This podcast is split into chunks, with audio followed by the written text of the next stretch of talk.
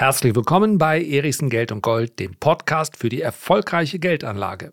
Heute müssen wir schon wieder mit einem Disclaimer beginnen, denn es geht um Aktien, in die ich bereits investiert bin und von denen ich noch mehr kaufen möchte. Ja, selten war ein Disclaimer so notwendig. Was heißt das?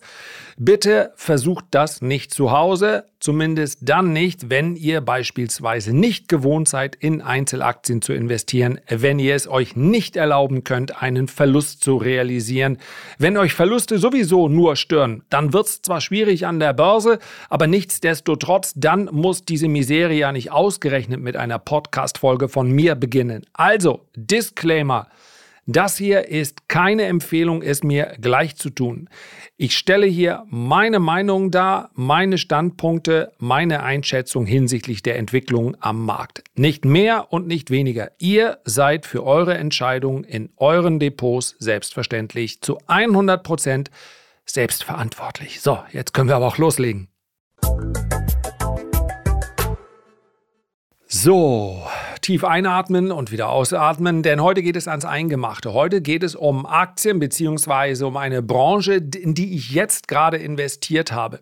Und gerade wenn ich aus meinem eigenen Portfolio heraus etwas erzähle, meine Depotaktionen mit euch teile, dann ist es umso wichtiger, dass man versteht, um was für eine Information es sich handelt. Selbst die allerbeste Information kann zur falschen Zeit aufgenommen oder falsch verstanden zu Verlusten führen. Und das wäre ja geradezu dramatisch schlecht. Und deswegen ist es wichtig zu verstehen, dass sich bei jeder Aktion an der Börse unterscheidet zwischen langfristiger Geldanlage und kurzfristiger aktiver Geldanlage. Und wie ist diese Unterscheidung vorzunehmen? Alles, was nicht langfristig ist, also alle ETFs oder Aktien, die ich nicht kaufe, um sie praktisch für die Ewigkeit zu halten. Es gibt also weder Stop noch festes Verkaufsdatum noch festes Verkaufsziel. Alle Aktionen darunter sind für mich aktive Geldanlage. Und die kann man sehr leicht daran identifizieren, dass es bei der aktiven Geldanlage immer und ausnahmslos einen Stop gibt. Ich habe gerade dazu ja auch ein, zwei Folgen gemacht hinsichtlich dieser Studie. Man kann natürlich seinen eigenen kleinen Hedgefonds auflegen, der dann so aussieht wie der ARK Innovation ETF oder einer der Fonds von Frank Thelen, wo man sagt, ich kaufe und gegebenenfalls bin ich auch bereit, ähm, mit 80 Prozent im Minus zu sein oder 90 Prozent. Und dann wollen wir doch mal schauen, ob wir hier in diesem Portfolio, Portfolio nicht ein paar Verdoppler drin haben. Das kann man machen. Das ist aber einfach eine brutale Spekulation, die in der Mehrzahl aller Fälle schief geht. A und die B für die langfristige Geldanlage komplett ungeeignet ist. Und deswegen ist es so wichtig, wenn ich also heute über Aktien bzw. über eine Branche spreche, die ich jetzt wieder gekauft habe, im Übrigen zu einem relativ späten Zeitpunkt, den Vorwurf will ich mir gerne gefallen lassen, dann ist das wirklich keine Empfehlung, jetzt in eurem Depot tätig zu werden, insbesondere mal nicht im langfristigen Portfolio. Ja, also jetzt irgendeine Aktie rauszuschmeißen, der man seit Jahren vertraut und wo man gesagt hat, ich möchte mit dieser Aktie zusammen alt werden, die jetzt raus, rauszuschmeißen und die Aktie mit reinzunehmen ins langfristige Portfolio, so ist es nicht gedacht. Es ist hier eine Spekulation. Das wird man auch gleich klar daran erkennen, welche Art von Aktien bzw. Äh, welche Region ich hier bevorzuge. Und jetzt lassen wir mal die Katze aus dem Sack es handelt sich um europäische Bankaktien. Europäische Bankaktien sind in den letzten zehn Jahren nicht das Schlechteste gewesen, was man so kaufen konnte. Ja, aber sie gehörten schon, wahrscheinlich war es nah dran an dieser Kategorie. Also ich habe mir jetzt nicht alle Branchen en Detail durchgesehen, aber wenn wir uns die großen Branchen annehmen, dann war es wirklich nicht sonderlich gut. Und zwar, und das ist auch hier ganz wichtig, Sowohl wenn wir uns die Entwicklung der Kurse anschauen, als auch wenn wir uns die Dividenden anschauen. Ja, wir können ja zum Beispiel für den Rohstoffsektor festhalten, der war bis vor zwei Jahren auch, was die Kursgewinne anging, kein sonderlich interessanter, es sei denn, man hatte so das perfekte Timing am Start, kein Vergleich mit den Kursgewinnen, die zum Beispiel im Tech-Sektor möglich waren. Aber dort wurden verhältnismäßig stabile und hohe Dividenden ausgezahlt. Und wenn sich eine Aktie wie Glencore oder Rio Tinto am Ende zehn Jahre nicht von der Stelle bewegt, dann sieht das zwar relativ trist aus. Wenn man aber jährlich Dividendenrenditen von über 5% erhält, Naja, dann kann man sich ausrechnen. Bei diesen Aktien hat man dann 50 bis 80 Prozent seines Einsatzes in Form von Dividenden wieder zurückbekommen. Das war bei Bankaktien eben nicht so. Das heißt, wir sprechen hier über eine Branche, die sich jetzt zuletzt deutlich erholt hat, als, und das ist letztlich auch der ganz große Case, das ist letztlich die Grundlage auch für diese Spekulation, als Reaktion auf die steigende Inflation. Und die wiederum hat dann den steigenden Zins mit sich gebracht. Und jetzt können wir natürlich ganz lange darüber diskutieren, ob nicht die Zinsen sehr bald wieder sinken werden. Und mein Standpunkt ist hier relativ eindeutig. Ich glaube, sie werden wieder sinken. Ich glaube, sie werden sogar sehr, sehr deutlich sinken. Ich weiß nicht, wie lange der Zins auf dem aktuellen Niveau bleibt. Es gibt zwei verschiedene Varianten. Momentan ist die zweite die wahrscheinlicher. Es gibt also die Variante, dass jetzt aufgrund der doch sehr, sehr robusten Kerninflation sowohl in den USA, besonders auch in Europa, wir sind ja hier gerade erst so an dem Punkt der Peak Inflation angekommen und die Kerninflation sinkt noch nicht mal. Das ist in den USA leicht anders. Dort sinkt sie aber weniger schnell als erwartet. Auch das ist etwas, was den Markt natürlich verunsichern kann.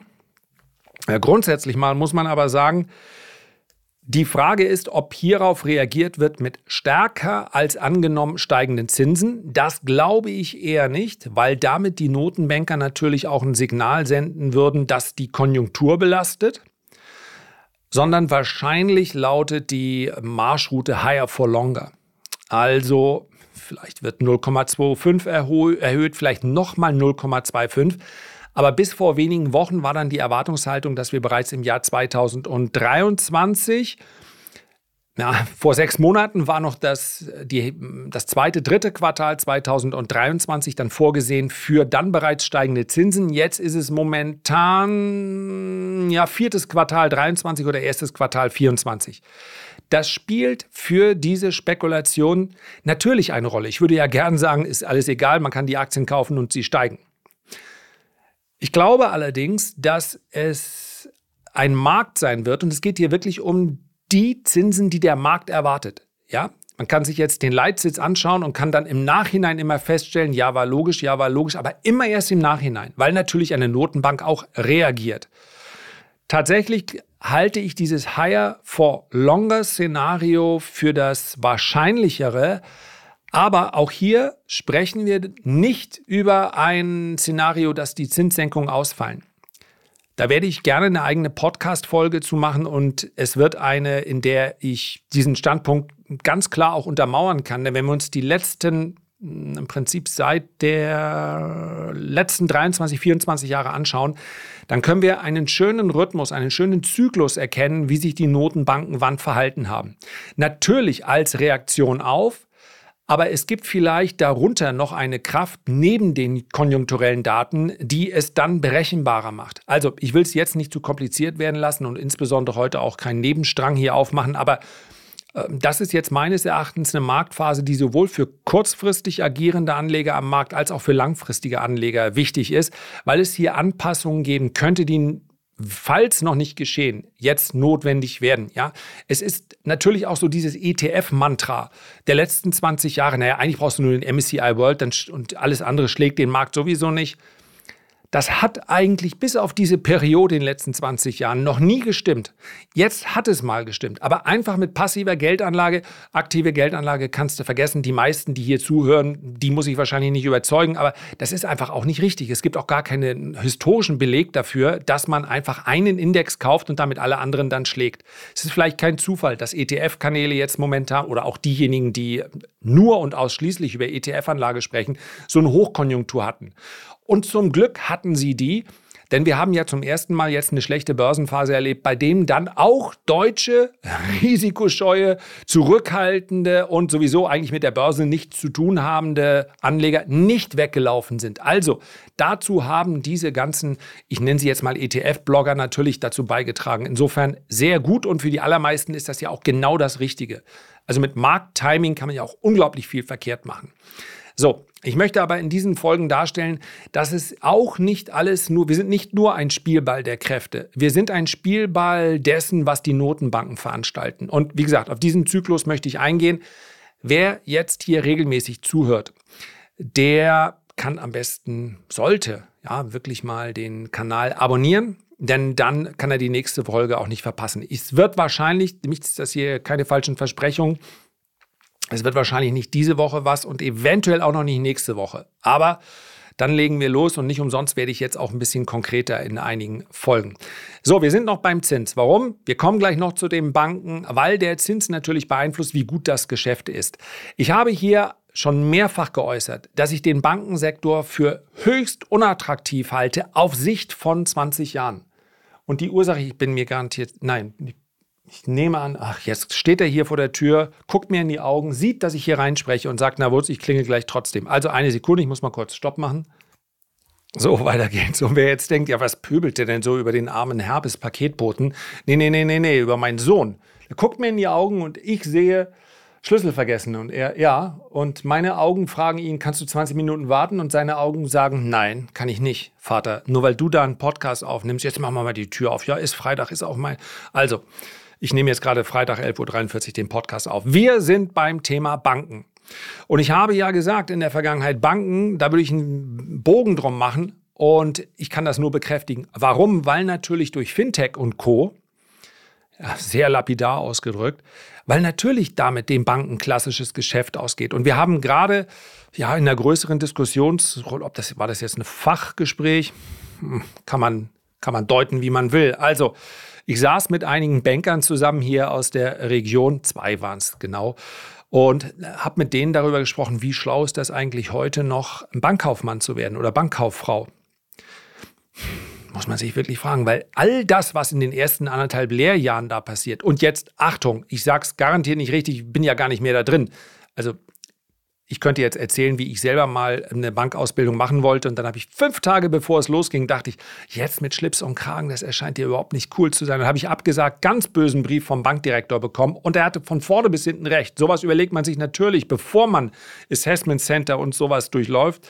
Ja, und dann wurde es eben nicht die Ausbildung bei der Deutschen Bank, sondern erstmal Sportstudium. Also, was wir besprochen haben, war, all das, was die künstliche Intelligenz jetzt schon kann, Ordnen, sortieren, kommunizieren, so, das ist doch das, was der klassische Banklehrling in dem, im ersten Jahr gemacht hat, oder?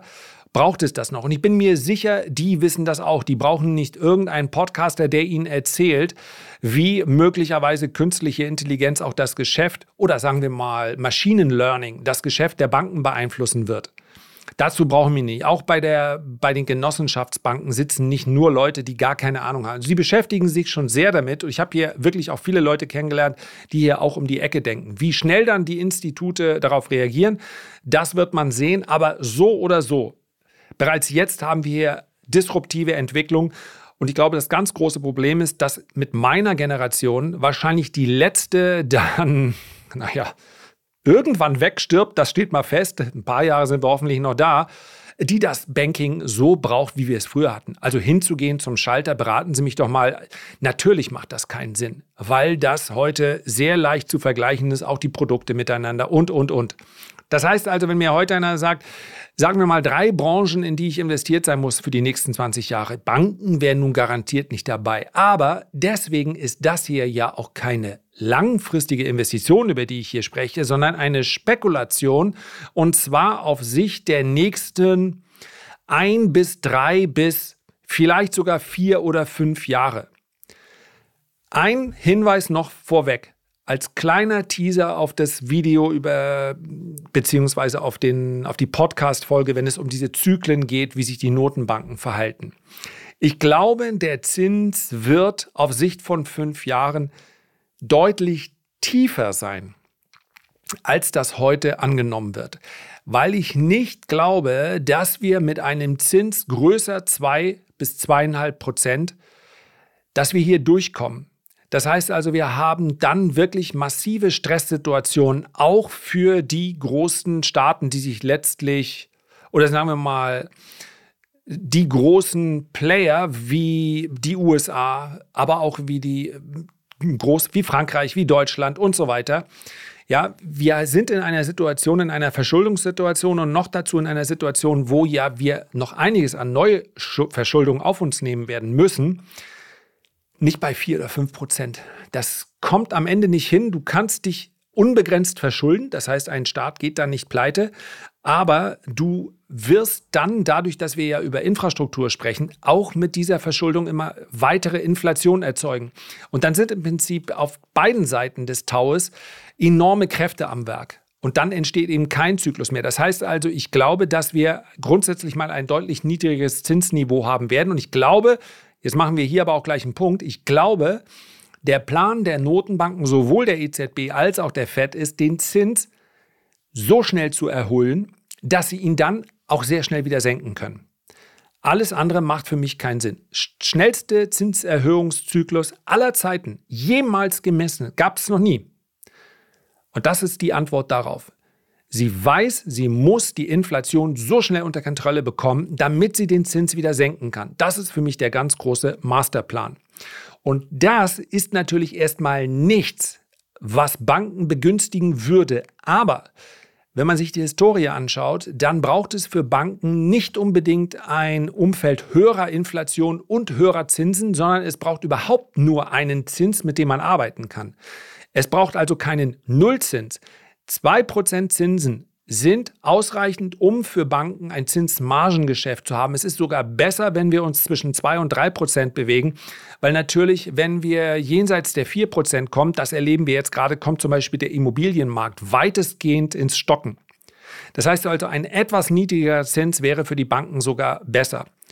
Und diese Spekulation macht nur deshalb Sinn, weil europäische Banken niemand haben wollte. So, so lang, dass sie trotz einer massiven Kurserholung und der beste Kaufzeitpunkt, der liegt in der Vergangenheit, immer noch hochattraktive Dividendenrenditen aufweisen. Das heißt also, diese Spekulation bezieht sich nicht nur, und deswegen muss es eine sein, die über mehrere Jahre läuft, bezieht sich nicht nur auf die Kursentwicklung, kann durchaus sein, und deswegen halte ich mir hier auch noch eine Tranche trocken, dass wir hier nochmal eine deutliche Korrektur sehen, nämlich dann in dem Moment, wenn der Markt sagt, ach ja, Jetzt kommen die Zinsen ja in den nächsten sechs Monaten deutlich zurück.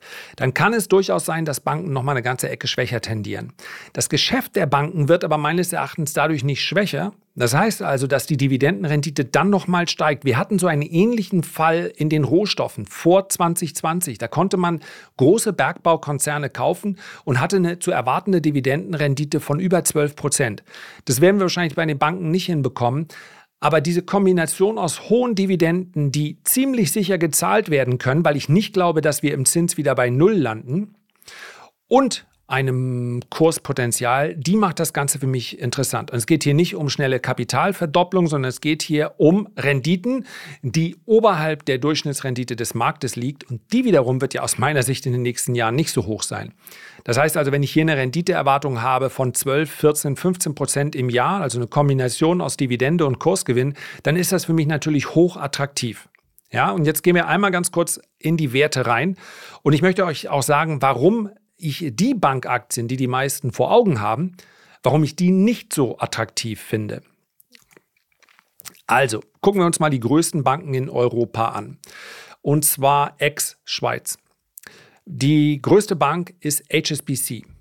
Äh, Großbritannien ja, hat einen großen Asienanteil, deswegen galt sie eine ganze Zeit lang mal so als es gab ja auch den einen oder anderen Skandal um HS, also HSBC, aber die wollen wir jetzt nicht aufrollen, denn mir fallen hier aus den ersten, äh, gucken, ja, aus den ersten fünf, sechs, sieben, eigentlich sind hier alle Unternehmen schon mal in irgendeinem Libor-Skandal oder sowas äh, drin gewesen. ING Group, weiß ich nicht genau, ich will denen auch nichts Unrechtes tun. Also, wir gehen mal davon aus, die meisten Institute haben irgendwie mal etwas gemacht, was nicht so ganz in Ordnung war sicherlich Einzelfälle. Wir gucken auf HSBC, die mit Abstand größte Bank Europas mit einer Marktkapitalisierung von rund, wo sind wir da, 140 Milliarden in etwa müssten das sein. Und wenn wir uns hier die Gewinnsituation anschauen, dann ist die einigermaßen attraktiv auf Basis der Schätzung und in diesen Schätzungen sind sinkende Zinsen drin. Das heißt, wir haben hier eine Dividendenrendite, die hm, Zahlen 22, 23 bei 7% äh, liegt und dann bleibt sie konstant. Also hier ist noch nicht mal eine steigende Dividende angenommen. Und das finde ich natürlich ganz interessant. Das macht diese Aktien auch interessant.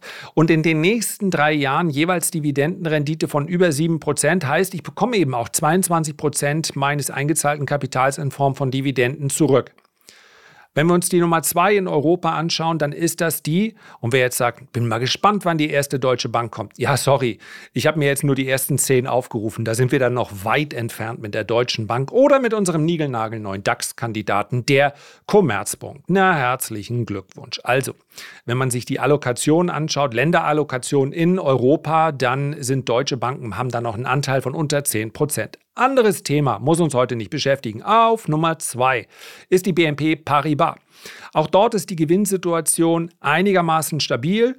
Wenn wir uns die Ausschüttungen anschauen für die nächsten beiden Jahre, dann sollen die leicht steigen, im Schnitt so um 5, 6 Prozent. Und dann sprechen wir über eine Dividendenrendite, die aktuell bei 7 Prozent ist und auf über 8 Prozent steigt. Und das, wie gesagt, jetzt nur bis 2025 Ende.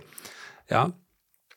Und Nummer drei, die Banco Santander gucke ich ebenfalls mal rein. Leicht äh, sogar eine Gewinnsteigerung um 10% bei Santander. Die haben meist die spanischen Banken auch hin und wieder, ich kann es euch gar nicht sagen, bei der Banco Santander einen Südamerika-Anteil mit drin. Das kann auch ganz interessant sein. Auch hier steigt die Dividendenrendite auf über 6% in den nächsten zwei Jahren. Aktuell liegt sie bei 5,5%. So. Und das in Kombination, und ich möchte jetzt wirklich nicht darauf eingehen, welche Einzelwerte ich interessant fände, dass, da kommen wir gleich noch zu, das ginge auch einfach zu weit. Es geht mir darum, auf den Sektor aufmerksam zu machen. In Kombination.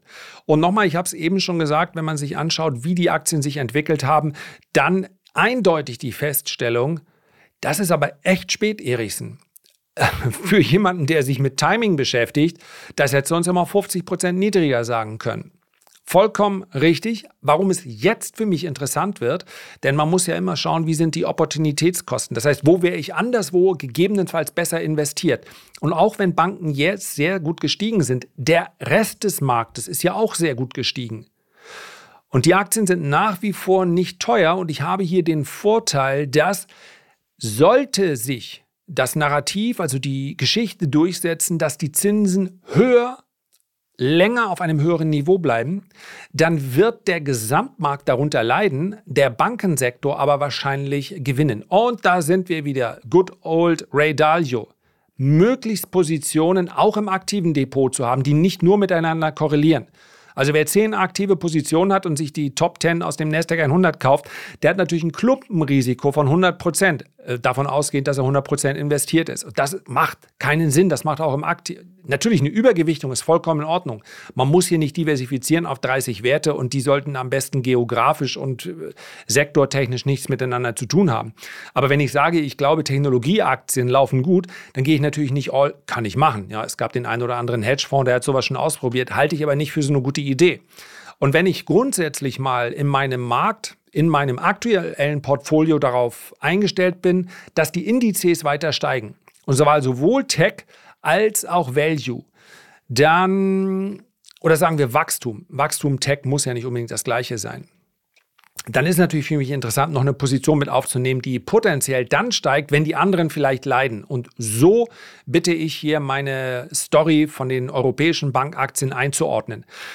Aber sollen man nicht Qualität kaufen für das langfristige Portfolio auf jeden Fall. Das heißt also, ich bin in meinem langfristigen Portfolio, habe ich auch nur eine einzige Bankaktie drin und das ist, ähm, oder ziehe ich in Betracht, ja, das ist JP Morgan. Eine Aktie, die ich einmal zu früh verkauft habe und da habe ich mich sehr darüber geärgert.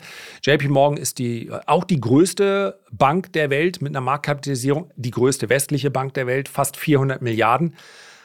Aber dort ist relativ viel positive Entwicklung immer schon drin. Das ist eben, wenn du der Marktführer bist und wahrscheinlich den legendärsten und besten CEO hast, Jamie Dimon, dann ist da natürlich nicht mehr so viel Turnaround-Story drin. Ja, die Dividendenrendite ist immer noch einigermaßen attraktiv für so einen Wert mit über 3%, aber da sind eben nicht mehr die ganz großen Raten drin. Wenn es aber ums langfristige Portfolio geht, dann will ich natürlich Qualität. Dann will ich vor allen Dingen steigende Dividenden und der Gewinn pro Aktie soll in den nächsten zwei Jahren schon wieder um 15, 16 Prozent steigen.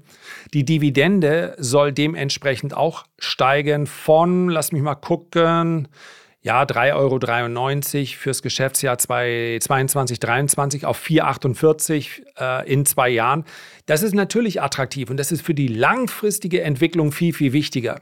Ja, da Ich finde praktisch keinen langfristigen Qualitätswert mit einer Dividendenrendite von 7,5 Prozent. 7,5 Prozent deuten darauf hin, dass es genügend Marktteilnehmer gibt, die nicht dran glauben. Sonst kriegst du nicht 7,5 Prozent. Risk-free geht einfach nicht. Ja? Da ist der Markt schon effektiv. Eine andere, ein anderes Land, welches bekannt ist für hm, bekannt war für attraktive Bankinstitute, ist die Schweiz. Auch hier finde ich die Spekulation an sich nicht so interessant, weil die Werte höher gepreist sind, höher im Sinne der Bewertung. Das heißt, wir haben hier bei den europäischen Bankaktien im Durchschnitt, im Durchschnitt ein KGV von 5 bis 6. KGV ist nicht der perfekte Gradmesser, um anzuzeigen, wie interessant ein Bankinstitut ist, ja, aber jetzt für den Vergleich taugt es durchaus mal. Und wir haben bei JP Morgan, die ich eben genannt habe, ein KGV von 11 und wir haben zum Beispiel bei einer UBS ein KGV von 10. So, und das ist eben eine ganze Ecke höher nochmal bewertet als eine, wo sind wir bei HSBC, KGV von 6,5, äh, BNP Paribas 6,6. Die sind eine Ecke teurer.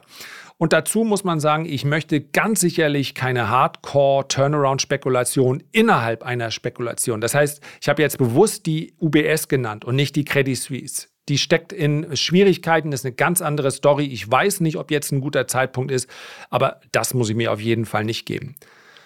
Das heißt also, diese beiden weder die Schweiz noch die USA finde ich jetzt für diesen Ansatz sonderlich interessant.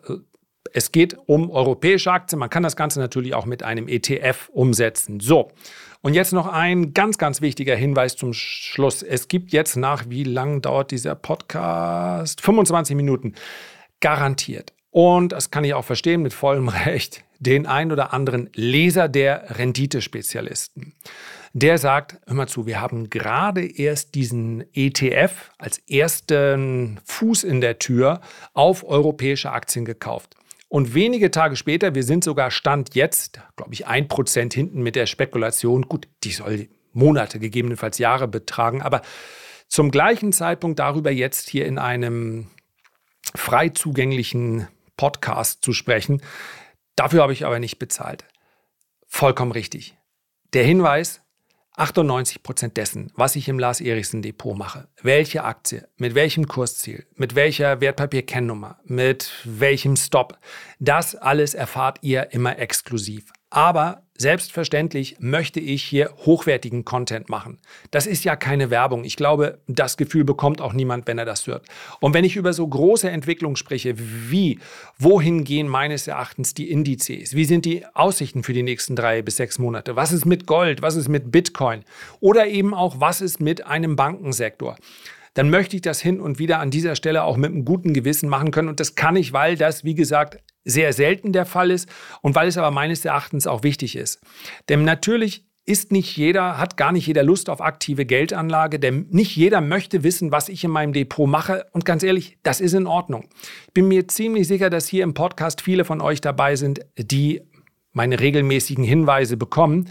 Aber wer nicht, der ist mir auch teuer und lieb. Und das ist für mich eine Information, einfach deshalb, weil der Gedanke, dass hier ein Sektor sich gut entwickeln könnte, während vielleicht der Gesamtmarkt unter einer gewissen Unsicherheit leidet, den möchte ich einfach teilen. Ich mache das aus dem Bauch heraus. Ich habe da keine Checkliste, wo ich sage, damit gehe ich jetzt nach draußen. Und Vielleicht darf ich so formulieren, wer Lust hat, an meinen Depotaktionen teilzunehmen oder sich das anzuschauen. Ja, hier in der Beschreibungen stehen, glaube ich, die Renditespezialisten. Ich weiß es nicht mal, ob ich es reingeschrieben habe. Also falls nicht, dann guckt bitte so. Meine Güte, du bist auch ein Profi, Eriksen. Also www.rendite-spezialisten.de. Wer Lust hat, guckt sich das mal an. Das macht auch nur Sinn, das möchte ich an dieser Stelle sagen, wenn man ein Depotvolumen größer 10.000 oder 15.000 Euro hat. Denn meine Kosten beziehungsweise das, was da an äh, zarten Gebühren auftaucht, ja, das ist ja letztlich Fixkosten für euch und das muss man auch mit einbeziehen. Und von daher, ja, ich grüße alle Leser ganz, ganz herzlich, aber solche, solche Hinweise seien mir an dieser Stelle äh, hin und wieder gestattet. So, europäische Bankaktien als Kauf. Wenn mir das jemand vor ein paar Jahren erzählt hätte, was soll bitte schön passieren? Tja, und dann kam er zurück, der Zins. Das war's für heute. Herzlichen Dank für deine Aufmerksamkeit. Ich würde mich sehr freuen, wenn du dir jetzt ganz, ganz kurz die Zeit nimmst, ein Feedback zu hinterlassen, einen Kommentar oder wenn du mir fünf Sterne geben magst und wenn du sagst, diese Folge war aber maximal zwei Sterne wert, dann ist das selbstverständlich auch vollkommen in Ordnung. Also leg los und lass uns beim nächsten Mal wieder gemeinsam hier über Geldanlage sprechen, wobei ich gerade überlege, ich spreche mehr, du hörst zu, aber es fühlt sich für mich an wie ein gemeinschaftliches Projekt. Also bleib gesund, bis zum nächsten Mal, alles Gute, dein Lars.